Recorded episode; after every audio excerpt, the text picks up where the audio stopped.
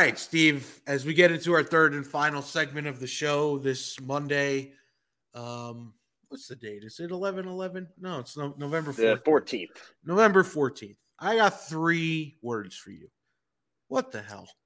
I mean, when it comes to our Hall of Fame audio clip of the week, when I saw this, um, I wish we could include the visual for you guys, but I'm gonna I'm gonna implore all of our listeners to go on Twitter to the Dan Le Batard Show Twitter account and find the video of this.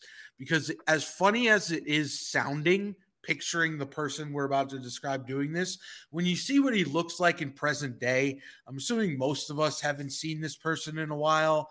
Um he's he's gone taking the first class pass on the crazy train and uh looks he looks as crazy as what he's about to say. So this is carrot top yes that carrot top um posting a video in response to being a guest on the Dan Le Batard show, where he would randomly pick football games, and then those football games, of which he has no knowledge of, would be compared week in and week out to self proclaimed expert Colin Cowherd. And they would take tally for the entire season and see who had the better record at the end of the year. And Carrot Top, to all of our surprise, or maybe none of our surprise, um, did quite well. I think it's an opportune time just to remind everybody that I, uh, by the way, I uh, picked uh, football games three years in a row better than Colin Cowherd. Yeah, just throwing it out there. Just throwing it out there. In my Charles Nelson Reilly glasses. Bring it on, mm. Colin Cowherd. Right? Okay.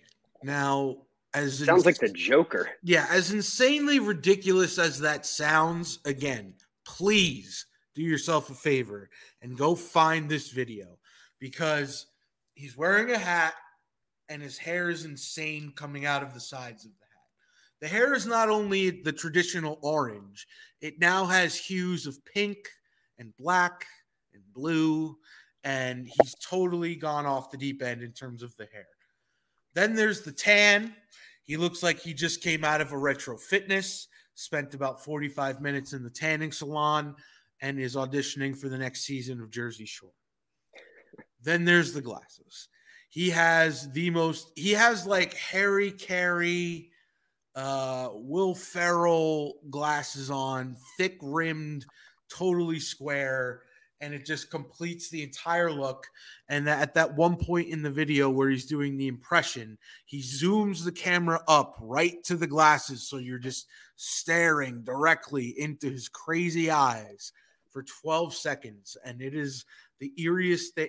We I spent the whole month in October with you, Steve, professing my love for horror movies, and that was scarier than anything I've seen in any movie last month. Yeah, it's bizarre. I didn't recognize him. So when you sent me the video initially to download and to, to put into the system here, it took me a second to realize like who the hell is that? And then wow, that is that definitely is Carrot Top. But I guess we could always have guessed maybe that he would have ended up kind of at this point of of going off the deep end a little more than he already was. But man, that I was not prepared for that. And so again, like you said, everybody needs to go watch that video and pair that with the audio because it, you're doing yourself a disservice if you don't see this. It's it's crazy. And the the other funny part about it is he did beat Colin Cowherd three yeah. years in a row when Colin was actually trying to pick the games right and um, Carrot Top was picking completely randomly. I don't even know if he knows the teams. He would just they would have. I remember when they did this. It was back when they were at ESPN. They would just bring him on the phone, give him the matchup with the point spread, and he would just pick the game. I have no that's idea. honestly that's like when you give you know like your girlfriend or your wife or something the NCAA bracket, and it's like all right, pick these, and they're like, well, what mascot do I like better? You know, and they they go based off of that, or like, oh, I like their uniforms better. They pick that, and all of a sudden, my bracket's busted in the first week, and right. hers, you know, she all of a sudden wins the damn thing. That's what that seems like. Yeah. So for all the self-proclaimed sports betting experts out there, that just goes to show you, um, you know, nobody knows anything. Uh, I want to take the last couple minutes here, Steve. I purposefully saved it because we're not going to play a second Hall of Fame audio of the of the week, but this is something I feel like we should touch on because it is in our wheelhouse with Hall of Fame audio. Did you hear see Derek Carr crying yesterday? I did. Yes. Um, so if you want to set that up for the good people out there. Yeah. So the Vegas Raiders inexplicably lost to the Jeff Saturday coached Colts as we with Matt Ryan at quarterback. Yeah, how about that? That was kind of a last minute uh, change up there. Probably smart by Jeff Saturday to have a veteran quarterback in there rather than Sam Ehlinger. So the Raiders lose. They are horrible. What? They're now two and eight, I believe, is their Something record. like that. Yeah. Yeah, first year coach Josh McDaniels and they've blown 17 point leads twice. Now they lose to the Colts, who are a laughing stock all of last week. And after the game, Derek Carr steps to the podium and just breaks down, honestly, just saying what all it means to them to practice so hard each week and what it takes for them to get ready and for this to essentially be the outcome, for them to be this bad. He, he just couldn't get through it. I guess the um, media nugget question would be as fans, do we appreciate that? Or are we like, dude, come on? That's the question, right? I don't mind it. I don't mind a little humanity every once in a while. Like, you know, these guys get up there week in and week out. And um, I didn't listen to McDaniel's press conference, but I'm sure the coach speak was in full effect. It's on me. We got to be better. We got to practice better.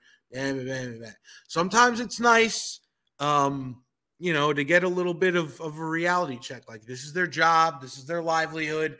They care about it the same way that we care about our job. Um, you know, they, they push themselves to a physical limit we could only, we can't even dream of with how hard they train and everything that goes in to the season. Um, and if you saw Derek Carr before the season, he looked jacked. He looked ready to go. Davante Adams, old college stars coming back together.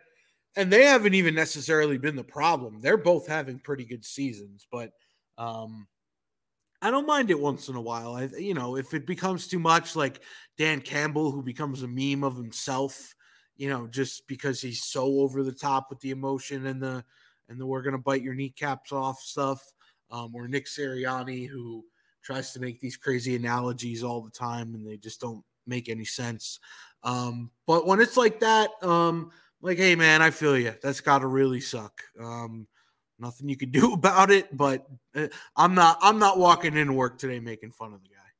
Right. I appreciate the humanity from somebody like Derek Carr. However, if I'm in that locker room, I probably don't love that from, you know, seeing that outwardly. If he's doing that in the locker room and he's making an impassioned speech to the team and he's getting fired up and a little angry, a little emotional. I think that galvanizes me more than seeing him break down, you know, at the podium talking to a group of reporters. I, you know, there's there's something maybe about that if I'm a teammate that I don't love. Also, how about the reporter halfway through his answer that tries to interrupt him? Did you hear that part of it? I'm, oh, so yeah, so Derek Carr he gets through kind of the first part of his answer, and then about halfway through, a reporter tries to chime in, and Derek Carr has to say, "Hold on, like if I can get through this," and then he keeps going.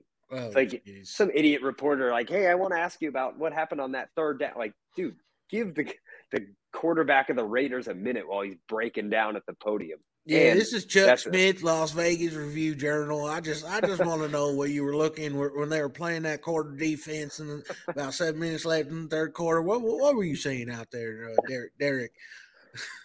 Yeah, it was unbelievable. One of the things you're you're taught: don't interrupt emotion.